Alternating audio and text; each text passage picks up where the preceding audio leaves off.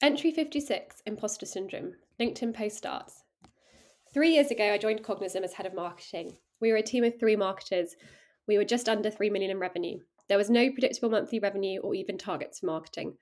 Fast forward to today, and we are a marketing team of, well, it says 20 here, but we're now um, 20, no, we're the 39. Um, and we've scaled revenue to well over 25 million, but actually, as of today, that's well over 45 million. Marketing is consistently contributing to over 55% of the number month over month. Sometimes it's good to stop, reflect on where you have come from, and celebrate a little. I think the thing about this, I want to be honest about, is that it, I actually didn't think I could do the role in the first place. I turned it down originally primarily because I was scared to fail.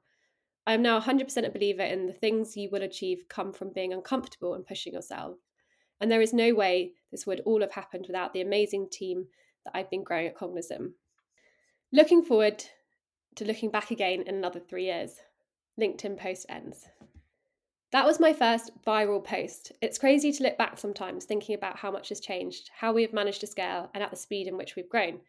I mentioned in the post that I didn't think I could do this job before I took it on, and believe it or not, that imposter st- syndrome still very much lives with me today. It's a daily battle that I fight for confidence to make the decisions I need to in my role. Since I wrote this post, we're actually now um, well over the 45 million mark. Um, we've just had another year of 100% growth, and the team's around 39 people.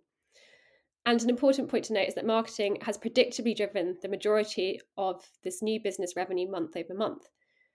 But I still doubt myself. And every day I will have a decision to make where I do feel uncomfortable. But the diff- biggest difference from three years ago to now, and actually it's four years ago to now, um, it's amazing how quickly this, this gets out of date, is that I'm starting to trust myself more and more. I embrace being uncomfortable and I actually start to thrive on it. I get excited by new challenges, and no two days are the same.